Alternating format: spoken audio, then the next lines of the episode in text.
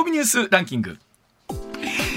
時事問題から芸能スポーツまで突っ込まずにはいられない注目ニュースを独自ランキングでご紹介、はい。まずは芸能スポーツです、はい。日本時間18日エンゼルスの大谷翔平投手が、うん。敵地でのボストンでレッドソックス戦に2番投手兼指名打者で先発出場、はい。この日はレッドソックス吉田正尚外野手も4番指名打者でスタメンで出場しました、うん。大谷選手は雨で中断された影響で2回31球を投げ、はい。無安打3奪3奪三振、はい。1四球1失点で降板、はい。注目された吉田選手との対決は初回で実現したものの、ん。158キロの直球で空振り三振を奪ったこの1打席のみに終わりネットでは残念がる声が多数上がりました、はい。試合は5対4でエンゼルスが勝利しました、あの最近本当スポーツニュース見てたらね、はい。あの日本のプロ野球の扱いよりメジャーの試合の扱いの多くないですか、まあそれは特に大谷投手が投げるとなるとはい。なおさらなんですけど、っていう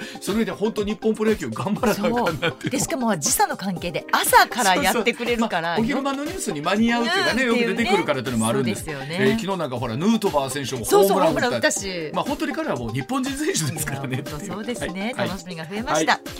えーまた日本時間の17日、はい。アメリカプロバスケットボール、ん。NBA のプレーオフが行われ、はい。八村塁選手が所属するレイカーズは、うグリズリーズはい。に128対112で勝ち、うん。初戦白星スタートを切りました、ね。八村選手はチーム最多でプレーオフ自己最高となる29得点を記録、はい。うん。プレーオフでベンチ出場から25得点以上を挙げたレイカーズの選手は、1996年のマジック・ジョンソン以来27年ぶりの快挙となりまました。あ、プレー時間がねあの短い中でどれぐらい点数を上げられるかってあれなんですけど、でもなんか本当いろんなスポーツに、はい。もう日本人選手がこう出場してしかもこれだけ結構出してるじゃないですか、でさらにサッカーもえらいことになってるでしょ。そうですね。もう何からついていきますかっていうどうします？なんかあのポンポン入るスリーポイントシューズ見てたらシュート、うん。すごくないですか、うん。と思って。えあのやりたいなって思っていや思ったなんかやったらできそう。なぐらいすごくできないよねできないんだけどすごく簡単に投げてたんでね。い。や、でもやっりぱりそれだけ調子がいい時ってねありますもんね。ね。はい。では行きましょうかニュースランキングはい。参りましょう、まずは第5位です。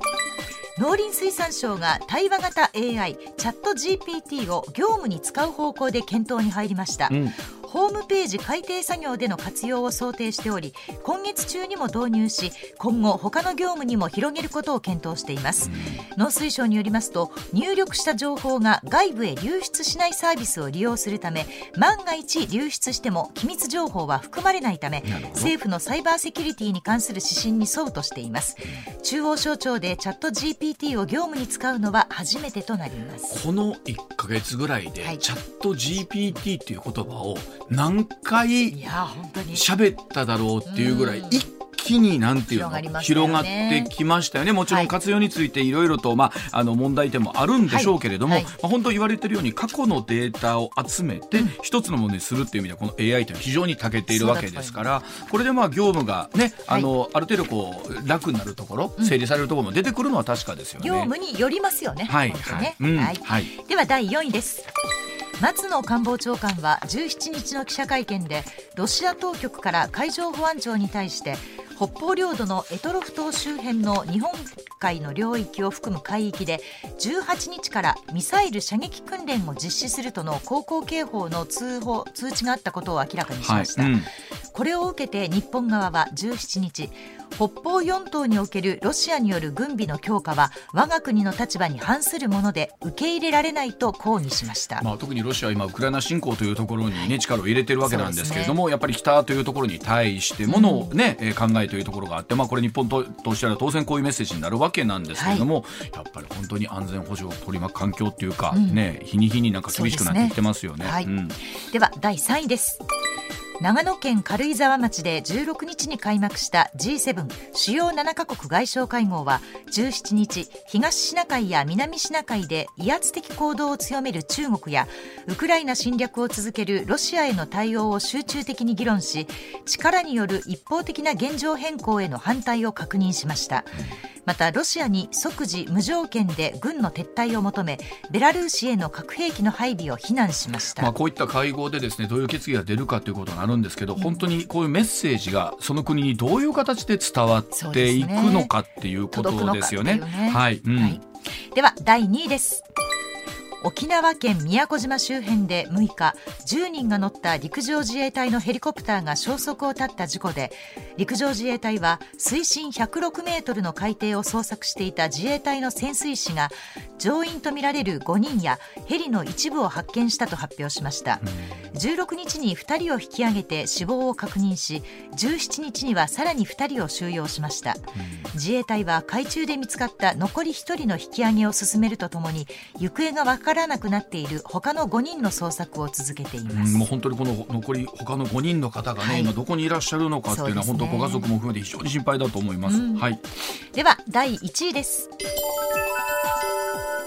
岸田総理大臣が和歌山市の衆院補選の応援演説会場で爆発物を投げつけられた事件で40メートル余り離れた倉庫の壁にへこんだ跡が確認されました。すぐそばでは爆発したとみられる筒状のものが見つかっていて警察は爆発物が壁を直撃した可能性もあるとみて詳しく調べています。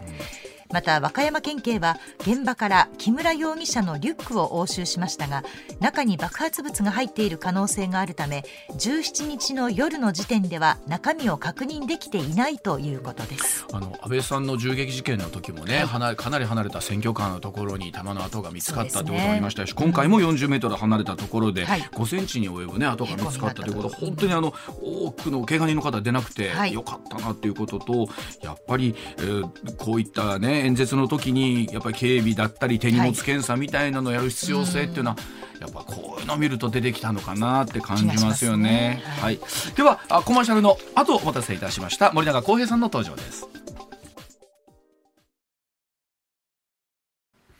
時刻6時26分になります。ここからは経済アナリスト、そして金融ベンチャーマネネ CEO 森永光平さんでございます。森永さんおはようございます。おはようございます。おはようございます。ご出演いただきましてありがとうございました。よろしくお願いします。よろしくお願いします。あのこの後の話にも出てきますけれども、はい、金融教育ベンチャー、うん、とこれはどういうふうなお仕事でらしてものなんですか？金融教育ベンチャーというのは。そうですね、うん、まああの日本人ってあんまりこうお金の話って人前でするのはちょっとみたいな雰囲気あると思うんですけど、はい、まあただ僕らってこうお金と無縁では生きていけないと思うんですよね。えーなので、まあ、そのちょっとこう敬遠するんじゃなくて、しっかりと、うん、まあ、お金の勉強をしましょうということで、はい、まあ、資産運用だけじゃなくて、はい、まあ、その経済の仕組みであるとか、そういうものを子供から、うん、あの勉強してもらうということを事業としてやってます。まあそういう意味ではいろんな意味で注目というかね、ね興味ある方も多いんじゃないかなと思います。はい、この後のお話にもそんなお話出てまいりますので、はい、少しねまた楽しみにいただきたいと思いますけれども、あと森永さんってベイスターズファンでいらっしゃるんですね。そうですね。はい。あの開幕はあの、はい、タイガースが三連勝させていただいたんですが、ねえー、あのどうして横浜スタジアムになるとあんなに強いんですか？DNA は。いや、なんででしょうかね。この間、あの、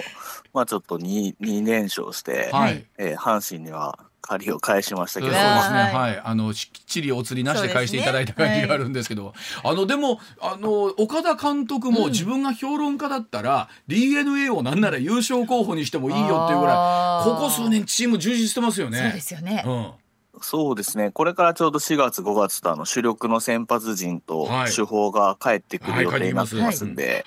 今、それこそね、飛車角落ちで2位に来てるんで。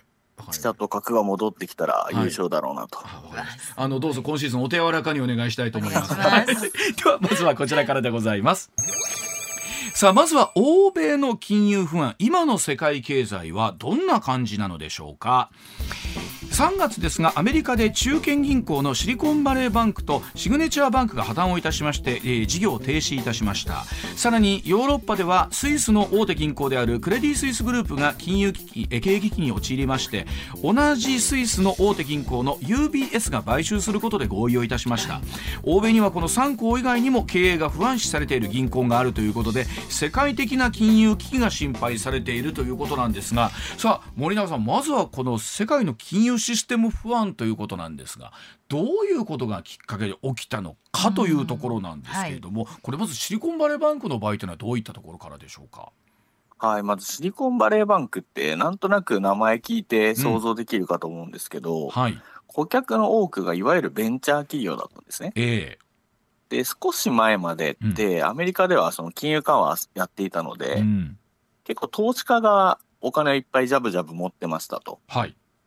で、えーと、シリコンバレー銀行のお客さんさっき言ったとおりベンチャー企業ですから、うん、お金を融資しますよって言っても、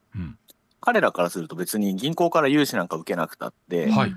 まあ、株を渡せば投資家からいくらでも返さなくていいお金をもらえる状態にあったと。なるほど、はい。まあ、いうことでシリコンバレーバンクってその従来銀行がやる融資の業務があんまりうまくいっていなかったので、うん。うん、じゃあ代わりにどうやって儲けましょうかと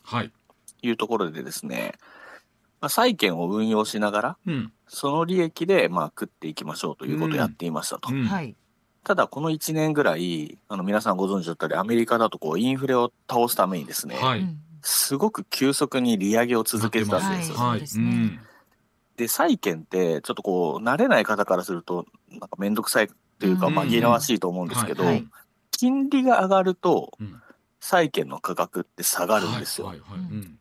なのでアメリカでこう FRB がバンバンバンバン利上げしてったせいで、うん、債券の価格がどんどんどんどん落ちてっちゃったんですね。はい。うん、でも債券って満期まで持っていれば、うん。ちゃんとお金きれいに戻ってくるんですけど、うん、シリコンバレー銀行の場合満期まで持てない理由が出てきてしまって、でそれはなぜかとい。うと、はい、まあ、さっきまで金貸してやるよって言っても断られたベンチャー企業たちが、うん、こう金融を引き締めていく中で投資家たちがお金ジャブジャブ状態がなくなっちゃったので、はい、投資をしてもらえなくなっちゃったと。うん、じゃあお金を今まで預けていたシリコンバレー銀行の口座から引き落として、はあ。それで経営をしようと思ったと。はあ、さあシリコンバレー銀行からすると、うん、いやいや急に預金引き落とさないでよってことで、うん、それに対応するために持ってた運用していた債券を売っ現金を用意しなくちゃいけなくなった。なるほど、はい、よくわかります。はい。そうするとその評価評価損が出てる状態の債券を売って現金しなきゃいけないんで、うんうん、満期まで持ってりゃ問題なかったのに、はい、途中で売却しなきゃいけなくなったので損失が出ちゃったんですね。はあ。で、う。ん、やばいということで、増資の、まあ、つまり資本を増強する計画を発表したんですが、今って SNS の時代なので、これが裏目に出ちゃって、なんかあの銀行やばいんじゃないのみたいな。むしろやばいから、増資とかやってんじゃないのってこう裏目の噂が流れちゃったと。でそうするとですねえ、だったらちょっと今のうちに預金出しとかないと危ないんじゃないってことになって、うん、昔はその、例えばいわゆる取り付け騒ぎが起きても、日本で昔ありましたよね、そういうのって。うん、こう支店とかに足を運んで、下ろさなきゃいけなかったんですけど、うん、今ってネット銀行なので、出金ってボタンを押したらもう出金になっちゃうんですよ。そうか、もうじゃどんどんどんどん引き出されていったわけですか。自宅に出ちゃう、ね、あそうか。で、それで間に合わなくなっちゃって、うん、たった2日で破綻しちゃったっていうスピード倒産みたいな形になったっていうことですね。これ変な言い方ですけど窓口でお金を下ろしていたこの戦前の時代とかだったら、うんはい、こんな急速にはっていうことではなかったのかもしれませんよね。そうですね。なのでまあ変な話ちょっと行員がわざと遅くとろとろ対応してれば、なるほど今日営業時間終わっちゃいましたとかって言って。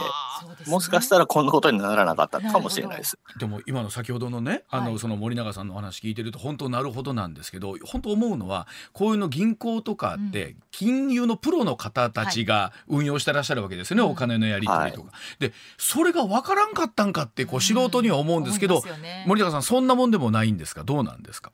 まあ一応こういうのって銀行業務の基本中の基本で、うん、まあ、どれぐらいリスク取って運用すればいいのかっていうこうマネジメントをやるっていうのはもう本当にこう一番最初にやるリスク管理なんですけど、はいはい、まあ残念ながらちょっとそこが甘かったっていう。いうことでそれとクレディ・スイスの場合っていうのは状況は違うんですか、うん、そうですね、うん、実はクレディ・スイスは全く関係なくってもともとクレディ・スイスって結構問題をいろいろ起こしてたんですね今まで。そうなんですか、はあ、うん最近でも例えばブルガリアの麻薬組織のこうマネーロンダリングに関わってたんじゃないかとか、こうなんかモザンビークの汚職やってたんじゃないかとか、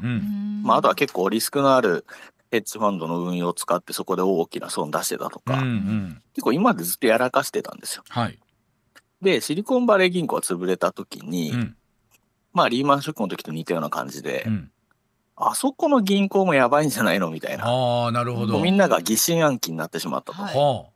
い、で疑心暗鬼になっていた手前、クレディ・スイスってここ最近ずっとなんか不祥事起こしてるようなと、はあ、いうような中で、あの報告書を出さなきゃいけないっていうのを延期してたんですねクレディ・スイス。こいつら延期した理由何なんだってことになって、うん、ちょっとここに預けてるお金もやばいなと。はあいうことで、資金が流出してしまったんですね。それで株価も急急落してしまって、しかもその筆頭株主だったあのサウジナショナルバンクっていうところがですね、うん、あの何かあってももうこれ以上追加投資して救うことはないっていう発言をしちゃったのでさらに株価が急落して、うん、まあ、最終的なそのスイスの国立銀行中央銀行に対して支援しろっていう圧力が高まり、うんまあ、最終的には UBS に買収させるという形で、今回はまあ蹴りをつけたということなので、まあ、シリコンバレー銀行とは全くその経路は違うんですけど、うんはい、シリコンバレー銀行がきっかけになったという言い方できると思いますね。これでもそうやって思うとですよ、今世界の銀行ってちょっとしたそういったまあ噂というとなんですけど、それに対してまあどれぐらい根拠があるのかですけど、うん、あの怖いですよね。ね SNS の時代ですからこうそれが世界中にもう瞬時に発信されるわけでしょ森永さん。そうですね、うん、なので非常にこのまあ実際本当ではなかったとしても、うん、そうなんじゃないかっていう噂で実際にお金が動いてしまうので、ねうん、そういう意味でやっぱりその昔はなかった、そ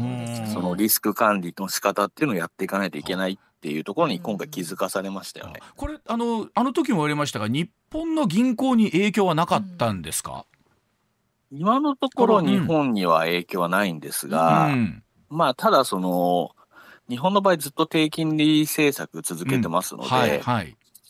なかなかその銀行本来の融資とかで稼ぎにくいんですよね。今そうですよね。うん。うん、で例えばメガバンクとかは海外で稼ぐことができるんですけど、はい。うん、例えば地銀地方銀行ってやっぱりどうしても主戦場が国内になっちゃうので。はい。ね。うん、なので地方銀行はなかなか稼げないからそれこそ外国の債券とか、うん、まあ、そういうものを買っていて、えー、まあ、実際その外国では金利が上がっちゃってるんで、今持ってる、えー、債券、結構な含み損出てるんですよね。はいはい、なるほど。うん。まあ、なので、例えば日本でも、うん、そのシリコンバレー銀行みたいなあそこやばいんじゃないかみたいな話になれば、うん、まあ同様のリスクがあるかと言われればあると答えざるを得ないんですが、はい、が、ただ日本の場合はかなりそのリスク管理金融庁さんはじめ、うん、ガチガチにやってるんで、なるほど。うんうん。まあ、そう簡単にこういう類のことが起きるとは、うん、まあ、考えにくいですが、まあ、リスクはあると思っておいた方がいいと思いますね。ねその金利のお話でいうと、えー、アメリカはまだまだこう金利が上がっているところでありまして、はい、1年でね、5%近くということなんですけど、ねうん、これもね、えー、なかなか止まんないですよね、はい、物価も上がってきてる中でということなんですけれども。うん、そうですね、まあ、物価がまあとはいえ多少鈍化はしてきてるので、はい一応今のマーケット参加者はどう見てるかというと、うん、まあ、5月の会合でもう1回だけ0.25%利上げをして、うん、そこからはちょっともう利上げを止めると。うん、で一応今の予想では9月頃から徐々にですけども利下げをするんじゃないかと。いうようなのが今見通しですね。あのほら日本ってね、まあそれこそ今はあの原材料費も高くなったりとかということで物価が上がってきてるっていうのはあるんですけれども、はい、なんでアメリカってこうなんでこんなにどんどん物価が森田さん上がってるんですか？まあアメリカの場合はですね、これ物価の上がってる要因2つありまして。うん。まあ、一つは単純にこうウクライナ戦争とかでエネルギーの価格上がっちゃったっていうのはあるんですけど、はいうんはい、もう一個はやっぱりそのコロナ禍の時に結構お金をまいたので、うん、まあ、その影響で結構みんながお金をまだ持っていて、うん、まあ、一応今あれ買っとくかこれ買っとくかっていうことが起きたりとか、はい、まあ、逆にそのコロナ禍でお金をもらった人たちとかが、うん、もうこんだけもらえたんなら会社辞めちゃえってことで、仕事を辞めたせいで、人が足りなくなっちゃって、結果的に人件費を上げないと人が雇えない。なるほど、うん、アメリカの場合はその人件費を引き上げた場合っていうのは、うんうん、企業側がコスト負担するんじゃなくてすぐ売り値に転嫁しちゃうので、はいはい。まあ、結果的だからいろんなそういう理由で物価が上がっちゃったと。いうことですよね。あのよく言われますけど日本ってなかなかそれが物価に反映できないですよね、ね、転嫁できないですよね。はい、うん、この辺りはどういうふうな日本で翻った時にどういうどうしてなんでしょうね改めてですけれども。そうですね、うん、日本ってあのやっぱり長いことデフレ経済が続いていたので、うん、物価が少し上がると買わなくなるんですね。はい、はい、そうですね。で例えば過去にはその、まあ、有名な居酒屋チェーンさんとかが、うん、本当に10円とか20円とかその程度の値上げしただけで、はいはい、その会社が上場以来初めて赤字になっちゃったりとか、もうその見見た目的にはたかだか10円20円ですけど、もうそれだけで買わなくなっちゃうとか他の店に行っちゃうってことは実際と実例としても何個もあるんですね。やっぱりどうですか森永さん。やっぱり僕らこの30年ぐらいの間にそれがもう染みついちゃってるみたいなところ自分自身も含めてあるんですかねやっぱり。いやもうこれはあるんですよ。うん、私あの物価とか消費メインで分析やってるんですけど、はい、いかがですか、うん、面白い例があって、はい、値上げすると買わなくなるから、うん、何をするかっていうと、ステルス値上げっていうのをするんですよ。どういうことですか、はい、ステルス値上げっていうのは。で、ステルス値上げっていうのは、要はあのステルス機がこうレーダーに反応しないで飛べるのと一緒で、うん、値上げは実際はしてないと。値段は変わってないと。はい、ただ、中身が1個減ってるとか。あります。はいはい、あります。箱がちっちゃくなったとかありますね。そうそう、事実上の値上げじゃないですか。確かに。ただ、値段は変わってないから、うん値上げに見えないんですよ。うんうん、やけに中身少ないなっていうね。そうそうそう。はい、だからポテトチップスとか袋でかいのに開けたらガスしか入ってない。そうそうパンパンなんですけどね。袋は。まあこういうのステルス値上げって言うんですけど、面白いのが、日本でこのステルス値上げをした商品をちょっとデータを追ってみたら、はい、最初の2日3日は、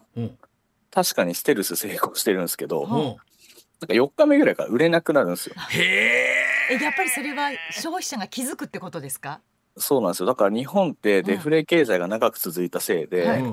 い、日本の消費者ってステルス戦闘機も撃ち落とすような例だすごい。な。いやこれねそれで言うと例えばアメリカとかってね、うん、あのほら隣が1円でも、えーはい、1セントでも下げたんだったらうちもみたいにはならないってことですか、まあ、それはなぜかっていうとやっぱりこう値段が上がっていくっていうのがもう染みついてるんでそんなたかだか 1, 1セント2セントの差で選ぶぐらいだったら、今買っとかないと来月もっと値上がりしちゃうからなるほど。あのっていう発想なんですよね。これはどうなんですか？まあどちらがいいっていいのは言いにくいのかもしれないですけど、森永さんどうなんですかね？経済という観点が見ると。ね、いいつもよくその経済とかあんま分かってない人とかとかって、うん、デフレの方がいいっていう人多いんですよね。うんうんうん、それなぜかというと今みんなインフレで困ってんだからそうそうそうデフレだったら物の値段下がるからいいじゃんって言うんですけど、ね、実はこれデータを見てみると確かに物の値段下がるのは嬉しいんですけど、うんはい、それ以上に実はデフレに入ると僕らの給料下がるんですよ。はいはい、そうですよね、だから結局意味ないじゃんっていう。はい。だから結局はよく言うタコの足じゃないですけど自分自身の足食べながら生きてるみたいなところあるわけですよね。そうですね、うんうん、しかもデフレ期間だとその値段が物価が下がる以上のスピードで年収が下がるので結果的なんか物の値札上の値段は下がってるけど、うん、それ以上のスピードで手取りが下がっていくんで、はあ、でも結果的にきついっていう。物の値段が上がったら、まあ、そのスピードでとは言わないんですけどもうちょっと早めにお給料も上げてもらえると、うん、あの私たち一般市民は助かるなっていうところもあるんですけどね。そうですね、うん、まあ、なのでちょうど今年、はい。まあ、物価が結構ガンと上がった影響もあって、うん、大企業中心に、そうですよね、普段よりは強い賃上げが実施されたので、はい、まあ、これが例えば来年の春闘でも似たようなレベルでの賃上げがずっと続いてくると、うん、こうだんだん日本人のデフレマインドが解消されて、ね。うん、まあ、どうせ俺来年給料上がるしそうですよね。物の値段が上がる前に今買っとくかっっていう,、こうアメリカとか、はいヨーロッパに近い感覚に戻るんですよね。でも本当考えたらでも30年染みついてた僕らもそうですけどちょうど向川さんと僕はあの同同じ入社なんで30年前にあの社会人になったんですけど、この間染みついたなんか経済感覚って森永さん、今日明日でね、その1年2年でどれぐらいこう戻るんだろうってなりますよね。戻るというか考え方が変わるか。うんそうなんですよ。うん、なので、そのいわゆる日本経済を表すときに失われた30年とかって言葉を使うと思うんですけど、うん、うん、それこそ私まだ30代なんで、そう若いんですもんね。もう生まれた頃からずっともうこの状況ってことですもんね。なるほどなので、考えが変わるっていうか。ずっとそれで生きてきちゃってるんで、やっぱりその新しい価値観みたいなのを見ていかないと、治らないですよね。はい、わ、かりました。では続いてこちらでございます。時刻6時44分回りました。さあインフレ時代の個人資産防衛今できる資産形成のヒントはというところでございます。さあ森永さん4月17日に森永先生僕らが強く賢く生きるためのお金の知識を教えてくださいという本を出されました。めちゃくちゃこの本面白くて分かりやすかったんですけど、また森永さん先ほどもお話ありました金融機関教育ベンチャーマネネという会社もやってらっしゃるんですがさあその金融教育とは何でしょうか？そしてインフレ時代を生き抜くための資産形成のヒントをお伺いしたいと思います。さあおっしゃってたように、うん、なかなか僕らもそうなんですけど今50代ですけど、はい、ちっちゃい頃もうほんま子供がわからない話したあかんという前提でこう生きてきたんですけど、はい、そういう方森田さん多いですよね世の中ね。そうですね、うん、やっぱりこうなんか人前でお金の話するのは癒しいみたいな、うん、まあ、それもまたねさっき言った価値観として日本独特なものがちょっとある気がしていて、うん、まあ、実際私もこの金融教育の会社立ち上げる時にですね、そそもそもなんで日本人そんな風に思っちゃったんだろうっていうのを、結構文献をいろいろ遡ったんですよ。そしたらやっぱりもうなに数百年前から、結構その金持ちが悪いやつみたいな描写をまあ落語とかでもしてるんですよ。確かに。あ確かにそうですよね。ねそれはね、うん、うん、お金持ちでいい人になってるデータまないですよね。ね。いろんなドラマとか見てても、ね、そうなんですよ。うん、まあなのでなんとなくこう昔からお金持ってるやつはろくでもないぐらい。こうなんかそういう読み物が多かったので、なんとなくこう潜在意識として。なんかその金持ちは悪いやつだと思ってる人もいるし、逆に自分がお金を持ってたとしてもあんまりそれをこう表立って、はい、俺金持ちでさみたいなことを言うのってどうなの？みたいな。まあそうですね。それ言ってるのトランプさんぐらいですよね聞いたことあるのはね。ね。うんうんうんなるほど。なので結果的になんかその子供にお金の勉強とかってよくないんじゃないかなって思ってしまう親が多かったんですがただやっぱりそのこの自分の子供がですね、うん、こう老後生活のところまで生きていった時に、うん、果たしてじゃあ今ぐらい年金もらえるのかしらとか、うん、親自身がやっぱいろいろ不安になってきて、そうするといよいよそのお金の話するやつはダメだみたいな価値観から脱却して、まあ、やっぱ早いうちからお金の知識を身につけさせておいた方がいいんじゃないのと。まあ、いう流れがちょっと昨年ぐらいから特に強くなってきた印象を受けますね。あのそれこそ今高校の授業とかでもようやくそういうのが入ってきたんですね、はい、森永さんね。そうですね、うん、ちょうど昨年から高校の家庭科の授業の中で、うん、まあ一部ですけどね金融教育をやるっていうことで、うん、まあ、それがあの先ほど私が言った通り、昨年から盛り上がってきたなっていう理由の一つかなと思いますね。あのそれこそよく言いますけど欧米では、はい、アメリカなんかではやっぱりそういう授業ってのは本当ちっちゃい頃からやってんですか？ですよね。そうですね。あのアメリカでもイギリスでも小学生とかからやってますし、私もそのこの会社立ち上げるにあたってやっぱり参考になるものが欲しかったので、はい、あのニューヨークに住んでる友達から、うん、あのアメリカの実際金融教育の教科書を送ってもらって読みましたけど、うん、まあその当然小学生向けのものとかであれば、うん、いわゆる絵本テイストな作りになってるんで、うん、見た目自体はそんなに難しい本には見えないんですけど、はい、ただ内容を読んでみると、うん、もう全然大人が読んでもいいかなっていうような内容なので。まあ、かなりレベルは高いっていう印象を受けましたね。なんならでも僕らってそこからスタートぐらいの可能性ありますよね。なんならそういう教育受けてなかった大人たちはね。はいまあでも本当おっしゃる通りで、私ももともとは子供だけに金融教育やるっていう目的で会社作ってたんですけど、はい、まあその創業当初ってやっぱこう大人というか、親の方からクレーム来たりするんですよ。えー、子供にお金の勉強なんかさせると詐欺師になるんじゃないかみたいな。えー、そうなんですか？詐欺師になるんじゃないか また。で、まあ最初の頃は僕もそのそんな仕事なかったんで、はい、まあ一人一人ねクレーム出てきた親には。うんそんな詐欺とか教えてないですよって 真面目に対応してたんですけど、はい、だんだん忙しくなってきて、うん、なんか面倒くさくなっちゃったんで、はい、じゃあ金はいらないと、うん、その代わりじゃあ出てくれと授業に、うんうんうん、でもし僕がその詐欺とか教えてるんだったら、うん、お金いらないからその場で子供連れて出てってくれて構わない、はい、っていうのである時からこう親を同席させるようになったんですけど、うん、そしたら大体授業後のアンケート見ると、うん、子供向けにやってるのに、大人が分かりやすかったとか。まあそういうことでしょうね、まあ、自分が子供の頃にこういう授業を受けたかったってことばっかこうフィードバック受けてて、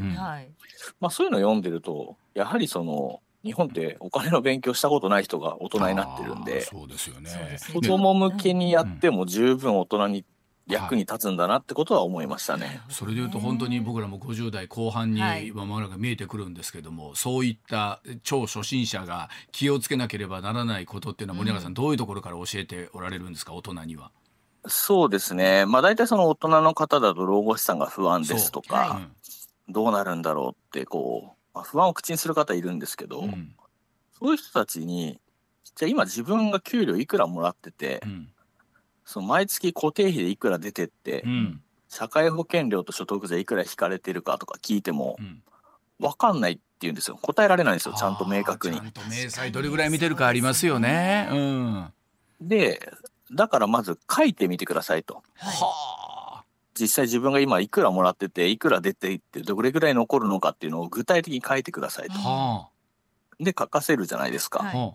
でそれをまあ退職定年になるまでの期間やらせると、うん、大体そのどれぐらい貯金できるかっていうのが、まあ、ざっくりシミュレーションできるんですよね。はいはい、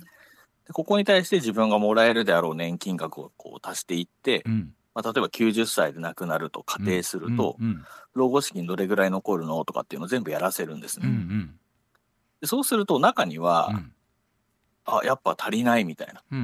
人も出てくるんですけど、その足りないって結果になっちゃった人に、どうですかと。この作業やる前と、実際に足りないって結果が出ちゃった今ってどっちが不安って聞くと、いやでもやってみる前の方がやっぱ不安で、足りないって結果が出たのはショックだけど、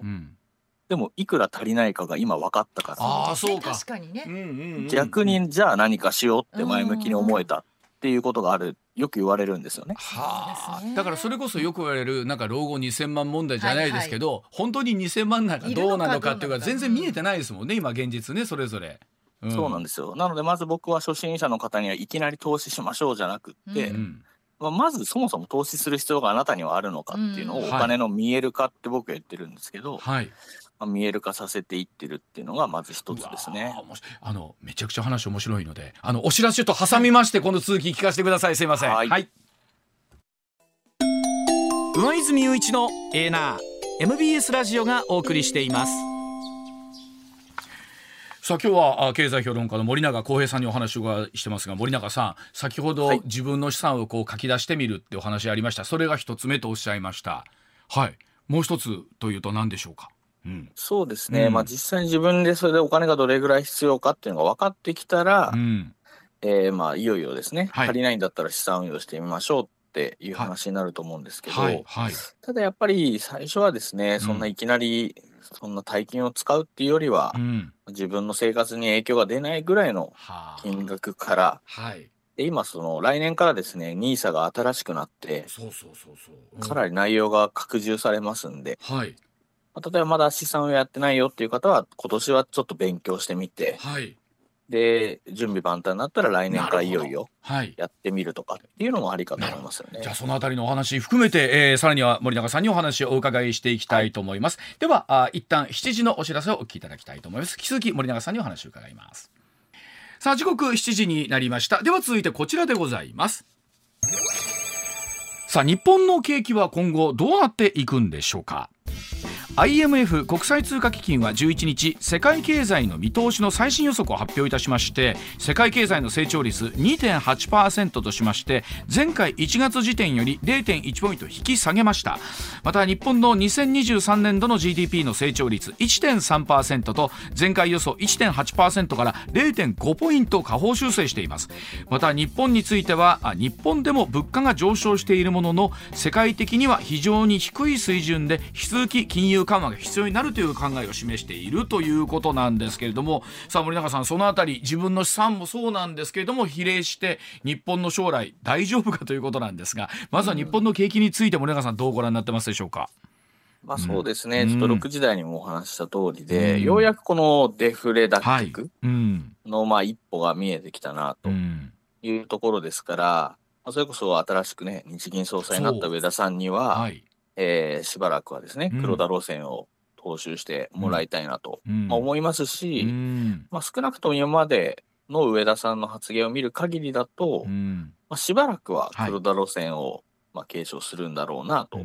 いう気がしますので、はい、まあ、金融政策的には、このまさにデフレ脱却の第一歩っていうものを、まあ、支援し続けるだろうなと思っていて、はい、